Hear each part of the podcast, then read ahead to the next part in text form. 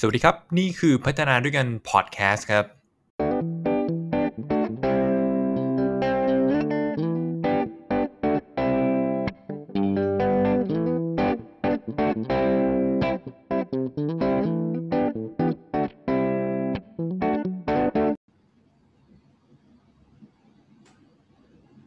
โอเคครับผมก็สวัสดีครับทุกคนนะครับ สวัสดีครับทุกคนนะครับ นี่คือพัฒนาด้วยกัน นะครับ Facebook Page พัฒนาด้วยกันหรือว่า Podcast Page พัฒนาด้วยกันนะครับ ดูได้ทั้ง Facebook นะครับ หรือฟัง Podcast ได้ทั้งทาง b l o g d i t Spotify แล้วก็เอิ่ม Podbean นะครับ แล้วตอนนี้กำลังจะทำเป็นคลิปสั้นๆลงเพจ Facebook แล้วก็ YouTube นะครับผมส่วนช่องทางอื่นๆจะพยายามจะสั่นเวลาแล้วก็ทำต่อไปนะครับผมถ้าเป็นพอดแคสต์ตอนนี้คือตอนที่ 38 แล้วที่ ได้อัดนะครับเนื้อหาสาระที่ตัวเองได้เรียนรู้มาพัฒนาไปด้วยกันพร้อมกันกับผู้ที่ได้รับฟังทุกคนนะครับผมเราจะพัฒนาคนในองค์กรได้อย่างไรนะครับคำถามนี้บางคนอาจจะรู้สึกใส่ใจบางคนอาจจะก็รู้สึกไม่ใช่หน้าที่ของเรา จากประสบการณ์ที่ผมได้ฟังได้เรียนรู้ในเนื้อหาต่างๆนะครับ แล้วก็คิดว่ามีความคิดเห็นหรือตกผลึกว่า บทบาทการพัฒนาตัวเองของการทำงานในบทบาทต่างๆ เป็นเรื่องของคนคนนั้น ไม่ใช่เป็นเรื่องของ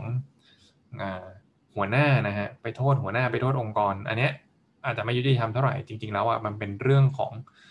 เจ้าตัวนั่นแหละฮะที่คุณต้องการจะประสบความสำเร็จไปในทิศทางไหน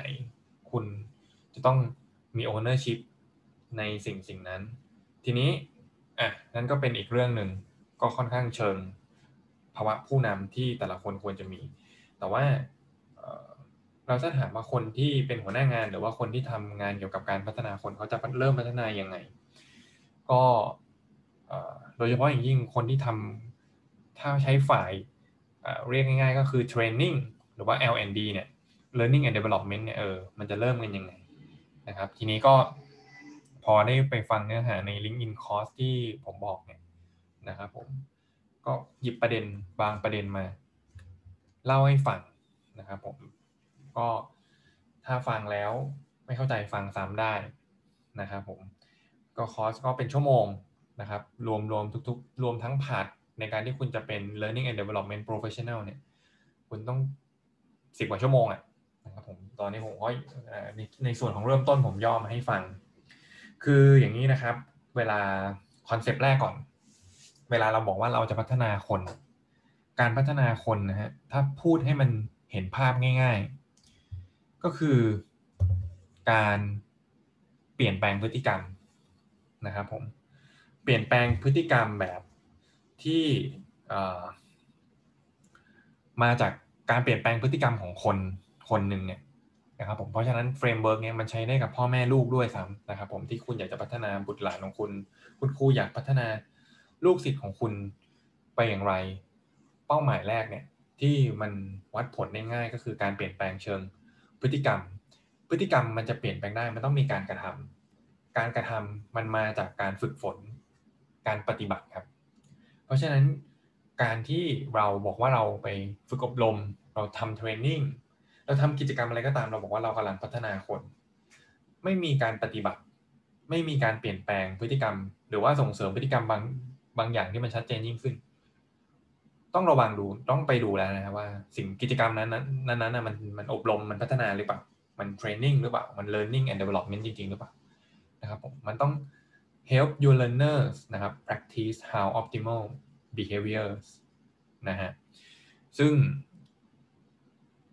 learners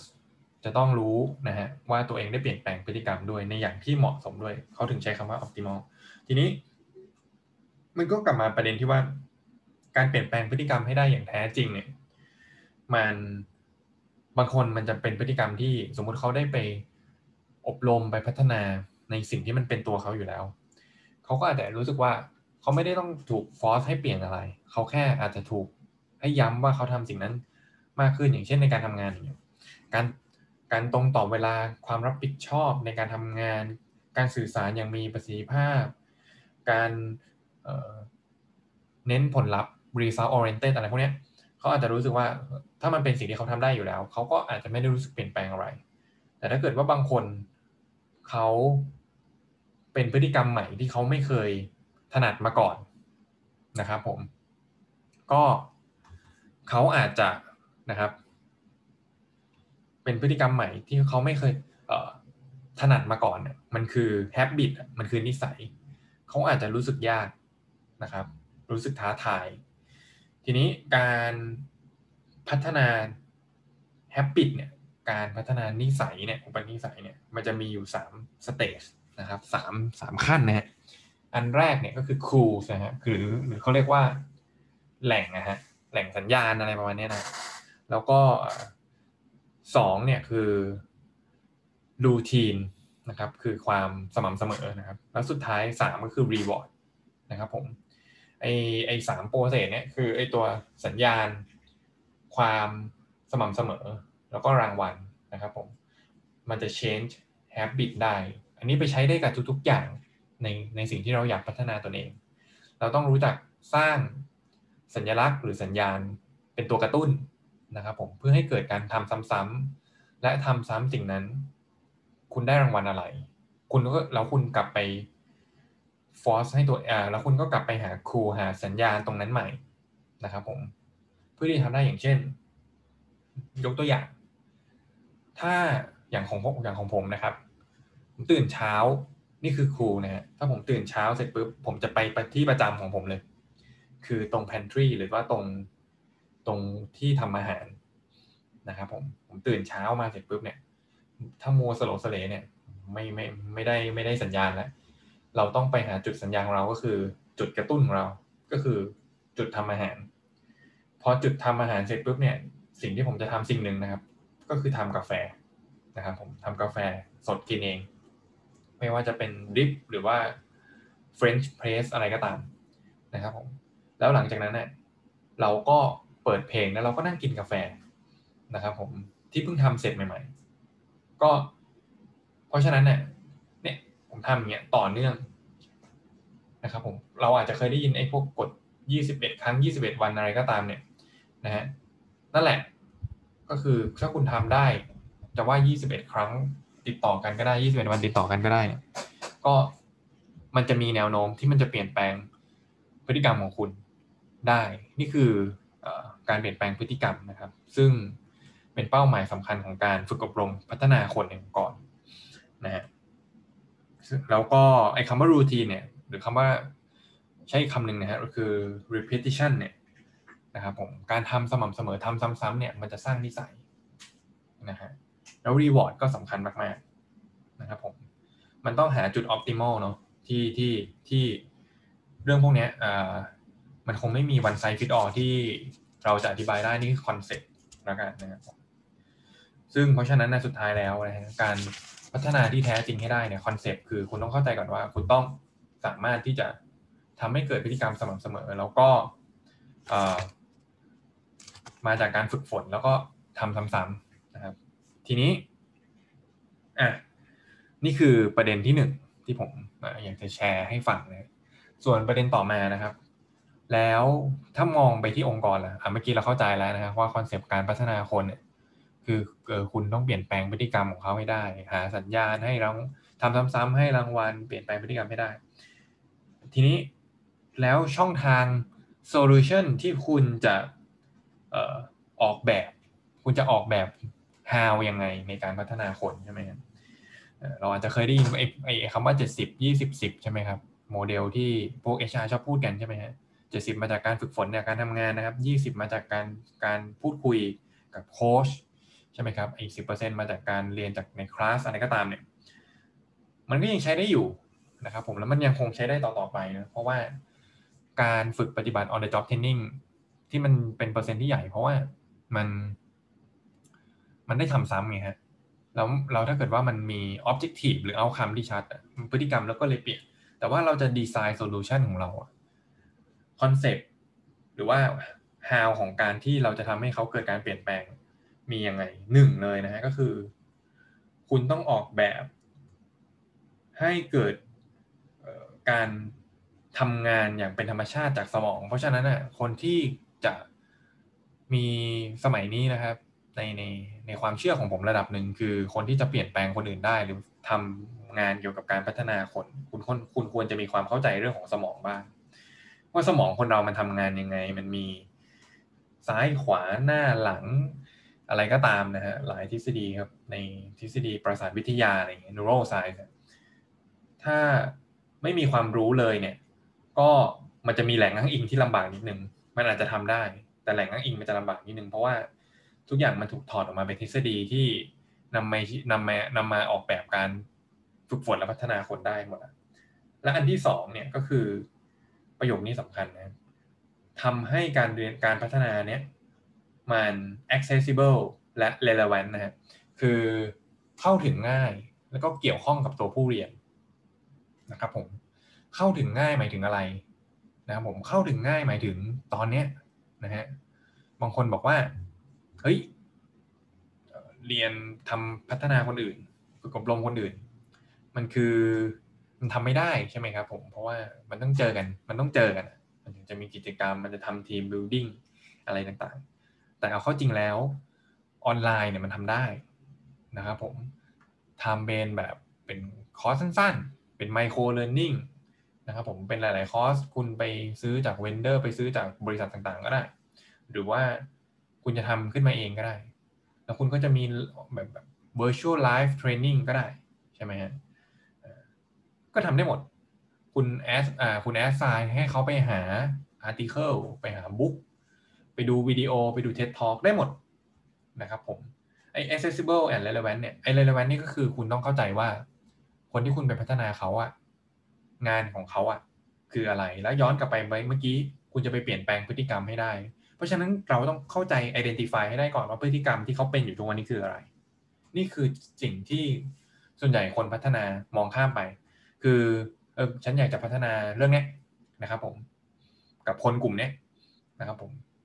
แต่คุณไม่เคยเข้าไปเห็นเลยนะครับว่าวันวันหนึ่งเนี่ยเขาทำงานเป็นยังไงบ้างนะฮะเขา action เป็นยังไงเอาไม่ต้องเอา mindset ก็ได้นะเขา action เป็นยังไง การที่เราไม่สามารถ identify action ได้ แล้วคุณก็ไปคาดหวังว่าเขาจะทำโน่นทำนี่ มันค่อนข้างมีแกลบในเรื่องของความเข้าใจนะครับ ผมอยากจะอธิบายแบบนี้ พอเข้าประเด็นว่าโซลูชันของการดีไซน์เนี่ย ให้มันเข้าถึงง่ายและเกี่ยวข้องกับผู้เรียน มันก็เลยเกิดคำนี้เกิดขึ้นมาครับ คือคำว่า on demand learning คือมันถูกเนื้อหาเป็นคลังความรู้ที่ถูกเก็บไว้นะครับ โดยที่ผู้ที่เป็น learner นะครับ หรือ audience เนี่ยเขาเข้าไปเมื่อเขาต้องการที่จะเรียนรู้นะครับ อย่างเช่น ผมยกตัวอย่างไอ้ LinkedIn Learning ที่ผมสมัคร ก็ค่าใช้จ่ายพอสมควร อันนี้พูดตรงๆนะครับผม แต่ว่า ถ้าผมอยากรู้เรื่องอะไรอะ ผมสามารถเข้าไปได้เลย ผมสามารถเข้าไปเรียนรู้เรื่องการทำอ่า learning design เนี่ยได้เมื่อเราต้องการอยากรู้หรือว่าที่น่าเซอร์ไพรส์มากการตัดต่อวิดีโอยังมีในนั้นเลยการทำ content marketing อย่างเงี้ยยังมีในนั้น แล้วแล้วมันก็จะมีตอนสั้นๆ สามารถ search จาก keyword ได้แต่ตอนนี้ LinkedIn ถูก Microsoft ซื้อไปสักระยะหนึ่งแล้วก็ อยากจะบอกว่านั่นคือ on demand ที่ชัดเจน ซึ่งผมยังไม่เห็นของบริษัทไทยอาจจะมีบางบริษัท หรือว่าบางสตาร์ทอัพสตาร์ทอัพอาจจะยังไม่เห็นนะบางบริษัทบางเจ้าที่ทำได้ขนาดนั้น แต่ว่ายังไม่เท่าเท่าที่ผมเห็นเทียบได้กับ LinkedIn MOOC นี่ก็ยังเทียบเท่าไม่ได้นะครับผม MOOC ตามมหาวิทยาลัยต่างๆ ซึ่งอีกอันหนึ่งครับอีก keyword ของการ design solution เนี่ยก็เมื่อกี้จบไปเนื้อสองประเด็น ทีนี้มีอีกหนึ่งความเข้าใจผิด ก็คือ คำว่า information กับ instruction นะฮะหลายคนเข้าใจว่าการที่เขาบอกไปนะเนี่ยฉันฝึกอบรมเสร็จแล้วนะฮะไม่ได้ตั้งจาก objective ไม่ได้ตั้งจาก outcome แล้วจัดเซสชันหนึ่งชั่วโมงปุ๊บพูดไปเลยนะสี่สิบห้าถึงห้าสิบนาที หรือหกสิบนาทีด้วยซ้ำนะเสร็จปุ๊บถามว่าเข้าใจอะไรบ้างหรือเปล่ามีอะไรอยากถามไหมนะส่วนใหญ่คนไม่ถามนะถ้าถ้าเกิดพูดไปเกือบชั่วโมงหนึ่งนะ หรือว่าเก้าสิบเปอร์เซ็นของเวลาทั้งหมด คนจะไม่ถามทีนี้เราบอกแล้วเราผู้จัดบอกว่า เออ ฉันอบรมเสร็จแล้ว ฉันพัฒนาคนเสร็จแล้วนะครับผมอันนี้ไม่ใช่นะ information คือการ telling คือการบอก มันอาจจะทำให้เขาเกิดความรู้บางอย่าง หรือ awareness บางอย่าง แต่คุณก็ต้องไป assess หลังจากนั้น แต่ว่าที่ มันจะพัฒนาได้อย่างเห็นได้ภาพได้ชัดเจนมากกว่าเพื่อในการนำไปสู่การเปลี่ยนแปลงพฤติกรรมคือ instruction instruction คือการสอน การสอนการให้ฝึกปฏิบัติคู่กันไปนะครับผม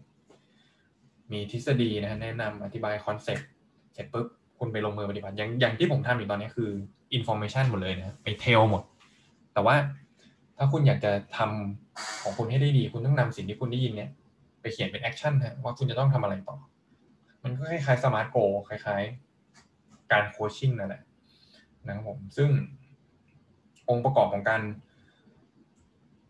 ของการสร้าง solution ของการเรียนรู้เนี่ยนะครับผม เพราะฉะนั้นมันจะมี concept อยู่ 3 อย่างหนึ่งนะครับ คือการคือ relevant นะมันต้องเกี่ยวข้องกับผู้เรียน งานของเขาเป็นยังไงคุณต้องเข้าใจก่อน ว่าเขาเขาทำงานเป็นยังไง action ในแต่ละครั้งเขาทำยังไงเขาคุณต้องการ speed ให้เขาทำงานเร็วขึ้น คุณรู้หรือเปล่าว่าเขาอะทำอะไรได้ทำอะไรไม่ได้ ใช่ไหมฮะไม่งั้นคุณจะไป change พฤติกรรมให้เขาอะ speed งานของเขาเร็วขึ้น มันเป็นไปไม่ได้ ถ้าคุณยังไม่เข้าใจนะครับเป็นไปได้ยากกับ 2 คือ accessible ครับ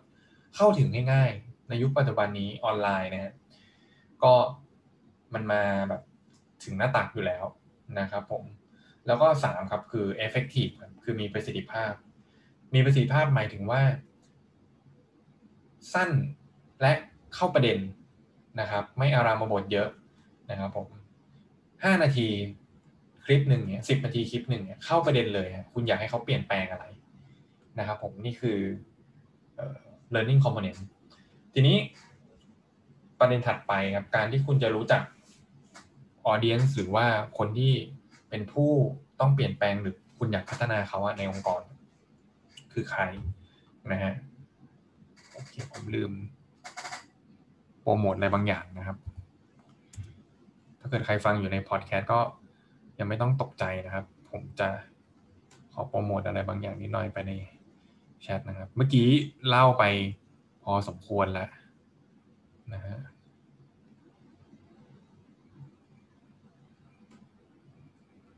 โอ เค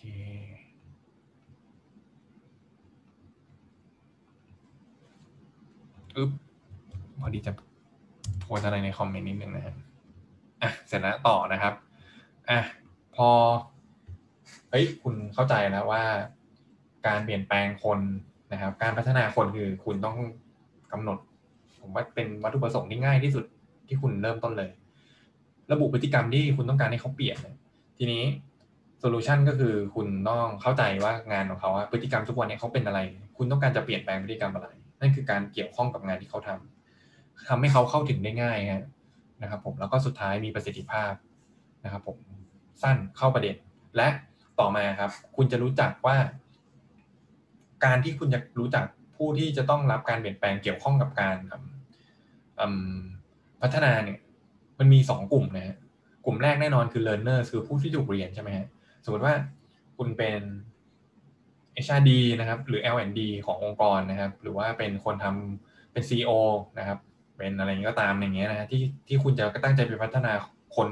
กลุ่มเนี้ยคนในหน่วยงานเนี้ยหรือคุณเป็นหัวหน้า คุณต้องเข้าใจคนอีกกลุ่มหนึ่งด้วยนะครับ กลุ่มที่สองคือ stakeholder stakeholder คือพวก leader หรือ manager ของคนกลุ่มที่คุณจะไปพัฒนาเขาอะนะครับผมแล้วก็ซึ่งซึ่งนะฮะหลังจากนั้นเนี่ย วิธีการก็คือขั้นตอนเนี่ยคือหนึ่งนะคุณย้อนมันก็คล้ายๆ กับที่บอกไปเมื่อกี้คือ คุณไปเข้าใจก่อนว่า ณ ปัจจุบันเนี่ยไอ้ไอ้ผู้ที่คุณจะเอามาพัฒนาเขาอะมีทักษะหรือความสามารถอะไรอยู่ณ ปัจจุบันนะครับผมแล้วหลังจากนั้นเนี่ยสิ่งที่สองเนี่ย อันแรกเนี่ยมันมันที่ที่มันเพราะฉะนั้นคุณจะเข้าใจได้เนี่ย ผมมองว่าน่าจะมาจากการ observe อันที่สองก็คือ เข้าใจ perspective นะครับของเขา โดยเฉพาะที่มีต่อในเรื่องที่คุณกำลังจะไปพัฒนาเขาเนี่ย ซึ่งอันนี้น่าจะมาจากการสัมภาษณ์อะไรอย่างเงี้ยนะทำโฟกัสกลุ่มอะไรเงี้ย แล้วไอ้ stakeholder เนี่ย เป็นกลุ่มคนที่สำคัญมาก ๆ ที่คุณควรจะไปเข้าใจ perspective และ expectation ของเขาด้วย แล้วหลังจากนั้นนะคุณต้องมาแมปกันนะฮะ บางทีบางครั้งนะครับ ไปเข้าใจแค่คนกลุ่มใดกลุ่มหนึ่งนะฮะ อันเนี้ยมันก็จะไม่ effective ทีนี้ อะเข้าใจภาพรวมแล้วต่อไปเราจะเริ่มวางแผนคลาสของเราหรือว่าเทรนนิ่งของเรา ให้กับคนในองค์กรให้กับคนในทีมของคุณนะฮะอันที่หนึ่งเลยครับการที่คุณจะทำให้มันเป็น instruction นหรือว่าแบบกระบวนการการการเรียนรู้เนี่ย คุณต้องมี insight สามอย่างนะครับผมหนึ่งคือ why ครับ คุณต้อง start with why นะฮะ objective ภาพใหญ่นะครับ ผมว่าการพัฒนาครั้งนี้มันนำไปสู่ business goal อะไรขององค์กรนะครับผม แล้วก็มันเกี่ยวข้องอะไรกับทีม เป้าหมายของทีม มันเกี่ยวข้องอะไรกับ เป้าหมายในงานงานงานงานงานหนึ่งของแต่ละคน หลังจากนั้นก็ไป how ครับ ก็คือ model and method ว่า คุณจะใช้เวแบบไหนนะครับผมซึ่งเมื่อกี้ผมก็เกินไปแล้วว่าตอนนี้คุณควรจะเป็น on demand learning หรือ blended learning เนี่ยไม่ควรเป็นอย่างใดอย่างหนึ่งนะครับผมหมายความว่าเออมันเป็นคอร์สบ้างนะครับผมออนไลน์บ้างเป็นไลฟ์บ้างเป็น one on one coaching บ้าง แล้วสุดท้ายก็เมื่อกี้ why มี how แล้วสุดท้ายก็คือ try ก็คือ practice ก็เหมือนเดิมฮะนะครับผมหลายคนก็ยังกลับไปเป็นอยู่ที่ว่าเฮ้ย information นะฉันให้ information เสร็จปุ๊บคุณต้องเปลี่ยนแปลงได้แล้ว เหมือนที่ฟังผมอยู่ตอนนี้คุณยังทำไม่ได้นะตราบใดที่คุณยังไม่ลุกขึ้นไปทำอะไรบางอย่างกับสิ่งที่ผมบอกไปนะทีนี้อีกสองสามประเด็นนะครับ ก็มันจะมีอีกเรื่องหนึ่งครับ พอเราถ้าอันนี้น่าจะเกี่ยวกับคนที่ทำ L&D ฟังก์ชันเยอะนิดนึงก็คือระบบ learning management system ที่ไว้ track พนักงานในในการอบรมเนี่ย เขาก็ในคอร์สเนี่ยให้ให้เนื้อหาให้ให้ประเด็นเช็คลิสต์มาอย่างดีอย่างหนึ่งนะว่า feature ที่ควรจะเอาพิจารณาคืออะไรอันนี้ก็ไปเร็วๆนะครับ ก็คือหนึ่งมันสามารถสร้างเนื้อหาได้ยังไงบ้างนะครับมีการบริหารจัดการเรื่องเกียรติบัตรนะฮะได้ยังไงหรือเปล่านะโดยปกติคอร์สอ่าแพลตฟอร์มออนไลน์ที่ดี มันควรจะเรียนเสร็จปุ๊บผ่านเกณฑ์ตามเงื่อนไขและดาวน์โหลดได้เลยใช่ไหมแล้วก็มันบริหารจัดการ classroom ของคุณคอร์สของคุณได้หรือเปล่า เช่นแบบคนเรียนลงทะเบียนมาเยอะเกินไป น้อยเกินไปการ participation เป็นยังไงเนี่ยเรื่องของกฎหมายกฎระเบียบเนื้อหานะฮะมันถูกต้องหรือเปล่า แล้วก็มันมีการ track skill ได้อย่างไรนะครับ เป็นรูปแบบพอดแคสต์หรือวิดีโอมากน้อยแค่ไหน แล้วก็ในต่อในแต่ละลำดับขั้นบัญชาของคนในองค์กรของคุณเข้าถึงเนื้อหาแตกต่างกันได้มากน้อยแค่ไหนนะครับผมนี่ก็คือสองสี่หกเจ็ดข้อนะที่ที่ผมเล่าให้ฟัง ฟังไม่ทันก็ย้อนกลับมาฟังอีกทีแล้วก็เนื้อหาครับเนื้อหา checklist เนื้อหาคุณจะเช็คอะไร สมมติว่าตอนนี้เขาให้ความสำคัญเรื่อง digital marketing ใช่ไหมครับ digital foun- content digital foundation ก็นะครับผมคุณจะไป research ไปทำแสวงหาเนื้อหามาจากไหนนะครับ ก็หาบทความที่มันปัจจุบันหน่อยนิดนึงนะครับไม่ใช่เอาปีแบบ คือตอนนี้ความรู้มัน dynamic ใช่ไหมฮะมันมันเปลี่ยนมันพลวัตนะ coding ที่เราเรียนตอนตอนนี้อีก 5 ปี มันอาจจะมีโปรแกรมใหม่ วิธีการเขียนโค้ดใหม่หมดเลยก็ได้ก็ไม่แน่นะครับผมเพราะฉะนั้นเนี่ยคุณควรจะหา article หรือบทความที่มันเกี่ยวข้องกับเนื้อหาที่คุณกำลังจะ train ให้มันปัจจุบันให้ได้มากที่สุดและถูกต้องน่าเชื่อถือ โดยที่2นะคุณก็ต้อง research นะครับหา best best practice นะครับว่าสมมติว่าคุณอยากจะทำเรื่องของ digital marketing เนี่ยมีใครที่ทำได้ดีนะในสื่อ social platform ในประเทศไทยสมมตินี้นะบริษัทที่เป็นที่รู้จักเป็นที่ยอมรับนะหนังสือนะครับ ก็ยังต้องจำเป็นอยู่วิดีโอนะครับ TED Talk นะครับพอดแคสต์นะครับ เว็บไซต์นะครับ นี่คือพวก content ที่ผมบอกว่าสุดท้ายมัน blended learning น่าจะเป็นตัวเลือกที่ดีที่สุดกับยุคสมัยนี้นะฮะโดยอยู่ในพื้นฐานที่มันเป็น on demand คือ ผู้เรียนต้องการเมื่อไหร่เขาได้ใช้ทันที แต่คุณจะทำออดีมานได้ คุณจะต้องเข้าใจงานเขาก่อน นี่คือสิ่งที่เป็นจุดตกหล่นนะฮะของคนทำเทรนนิ่งทำพัฒนาคนในองค์กรแล้วก็อันนี้คือหัวใจสำคัญสุดท้ายการวัดผลเนี่ยเรามักจะไม่ค่อยวัดผลกันนะฮะทำอบรมเนี่ย เรามักจะวัดผลผ่าน KPI ว่าเราทำนะครับ เสร็จปุ๊บพฤติกรรมเปลี่ยนหรือเปล่าไม่รู้ มีมุมมองยังไงต่อการอบรมครั้งนั้น การพัฒนาครั้งนั้นไม่มีนะ ไปถึง business goal หรือเปล่า business outcome หรือเปล่าไม่แน่ใจนะครับผมก็เลยมี frame ที่จะแชร์ให้ฟัง ของ Jack Phillips เขา apply มาจาก Kirkpatrick model นะอันนี้ก็เป็นทฤษฎีโบราณ ผมบอกไปแล้วว่ามันพอมันโบราณเนี่ยคุณต้องดูสิฮะว่ามันมีทฤษฎีใหม่ๆ อะไรเข้ามาหรือเปล่าในยุคปัจจุบันนี้นะถ้าเกิดว่าใครดูผ่านเพจนะครับ ก็จะเห็นที่ผมแชร์อยู่ คือแจ็คฟิลิปเนี่ยเขา identify หรือว่าแบบ define impact ของการเรียนรู้เนี่ยไปจนถึง return of investment หรือ ROI เอาอย่างนี้ก่อนนะสมมุติว่าคุณเทรนคนพัฒนาคนนะฮะประเด็นแรกเลยเนี่ยสิ่งที่คุณต้องวัดฐานของสามเหลี่ยมนะคือ satisfaction หรือ reaction นะเพราะฉะนั้นสิ่งเหล่านี้ยังจำเป็นอยู่นะครับคือมันมีเรื่องของสมองนะที่เกี่ยวข้อง ถ้าคนเราไม่ได้รู้สึกพึงพอใจ สมองส่วน emotion เนี่ย นะครับผมหรือส่วนลิมบิกเนี่ยซึ่งมันมีส่วนของสมองที่ใช้ในเรื่องของความทรงจำเยอะเนี่ยถ้าเรารู้สึกดีเราจะจดจำมันได้นานนะครับผมหรือว่าถ้าเรารู้สึกแย่เราจดจำมันได้ได้เหมือนกันใช่ไหมฮะแต่ว่าเป็นจดจำในเชิงที่มันแย่ๆนึกออกปะเพราะฉะนั้นเนี่ยอะไรที่มันเป็นเกี่ยวข้องกับอารมณ์ มันจะจดจำได้ เพราะฉะนั้นเนี่ยนี่คือสิ่งที่คุณจำเป็นต้องวัดสิ่งแรกเขาพอใจหรือเปล่า อารมณ์เขาเป็นยังไง ถ้าเขารู้สึกดีรู้สึกโอเคนะเขาจะจดจำของคุณ คลาสของคุณเทรนนิ่งของคุณได้เป็นอย่างดี สิ่งที่คุณสอนเขาแนะนำเขาเนี่ยมันเขาจะจดจำได้ วัดยังไงครับ ก็ถ้า anonymous เลยทำ Google Form ง่ายๆ ครับ เช็คห้านะครับพึงพอใจสุดเช็คสิบพึงพอใจสุดอะไรอย่างเงี้ยนะครับผมหรือว่าคุณแค่ถามเขาว่ารู้สึกยังไง ถ้าเกิดว่าเป็นวันออนวันโคชชิ่งหรือคุณคุยกับทีมที่มันกลุ่มไม่ใหญ่มาก คุณถามเขารู้สึกยังไงบ้างเนี่ยถามด้วยความจริงใจ ทีนี้คุณพอจะอ่านเขาได้ ถ้าคุณเป็นคนที่ ใส่ใจคนอื่นพอสมควรนะผมไม่ใช่คุณถามว่าเอ้ยรู้สึกไงบ้าง ทุกคนบอกเออรู้สึกดีครับ รับหลังนี่นินทากันอันนี้ก็เรื่องของคุณละคุณสวยนะเขาไม่ได้ trust คุณ ต่อมาครับเรื่องที่สองก็คือสเต็ปต่อไปครับ learning นะฮะ learning เนี่ยมันหมายถึงว่า comprehensive นะคือเขาเขาเข้าใจเปล่าส่วนใหญ่เนี่ยผมก็จะแนะนำว่าเป็นสอบนะในทฤษฎีเขาก็จะแนะนำว่าให้สอบให้เทสนะครับผมสามข้อห้าข้ออะไรก็ได้นะต้องต้องต้องมีนะฮะต้องมี แล้วถัดไปครับ implementation คือ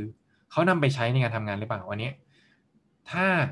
เป็นคนทำฝึกอบรมนะเป็นทำคนทำการพัฒนาสร้างการเรียนรู้ที่แท้จริงอะคุณจะใส่ใจข้อนี้แล้วคุณจะไป observe ครับ ส่วนใหญ่นะครับ ตายกันอยู่ที่สองข้อแรกนะฮะสองสองฐานข้อแรกแล้วคุณก็มโนว่ามัน effective แล้วอันนี้ไม่จริงเลยนะ ถ้ามีเวลาจริง ๆ ใส่ใจจริงๆคุณควรจะไปมีเวลาที่จะสามารถไป observe ได้ ซึ่ง เพราะฉะนั้นการพัฒนามันไม่ควรจะหลากหลายนะครับ เพราะเราไม่ไม่สามารถ observe ทุกอย่างทุกทุก skill แล้วก็ทุกคนในทีมในองค์กรได้ทั้งหมดนะตามอันนี้ตามแต่ละ context ที่แต่ละคนเป็น เพราะฉะนั้นการพัฒนามันน่าจะ make sense มากกว่าที่เราจะโฟกัสสาม competency สี่ทักษะห้า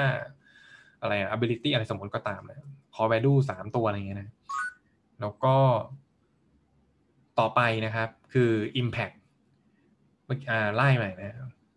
reaction นะครับแล้วก็ถัดจากนั้นคือ learning ถัดจากนั้นคือ implementation ถัดจากนั้นคือ impact impact ก็คืออะมันเริ่มมันเริ่มสร้างผลกระทบในการทำงานของทีมเป็นยังไง ผลกระทบไปสู่องค์กรเป็นยังไง แล้วหลังจากนั้นสุดท้ายครับ ที่แจ็คฟิลิปบอกคือ ROI Return of Investment นะคือจริงๆแล้วอะมันต้องมันจะมี soft กับ hard ซึ่งอันนี้ผมคงไม่อธิบายแต่ว่า ทุกอย่างอะมันแคลคูลเลตเป็นตัวเลขให้ได้ นะครับผมอย่างเช่นนะผมยกตัวอย่างง่าย ๆ เรา invest พัฒนาคนไปหัวละสองหมื่นบาท สมมตินะหัวละสองหมื่นบาท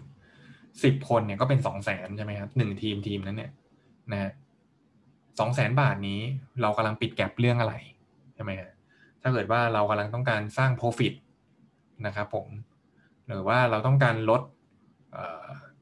ค่าเสียเวลา หรือว่าสร้าง efficiency ในการทำงานอย่างเงี้ยนะครับผม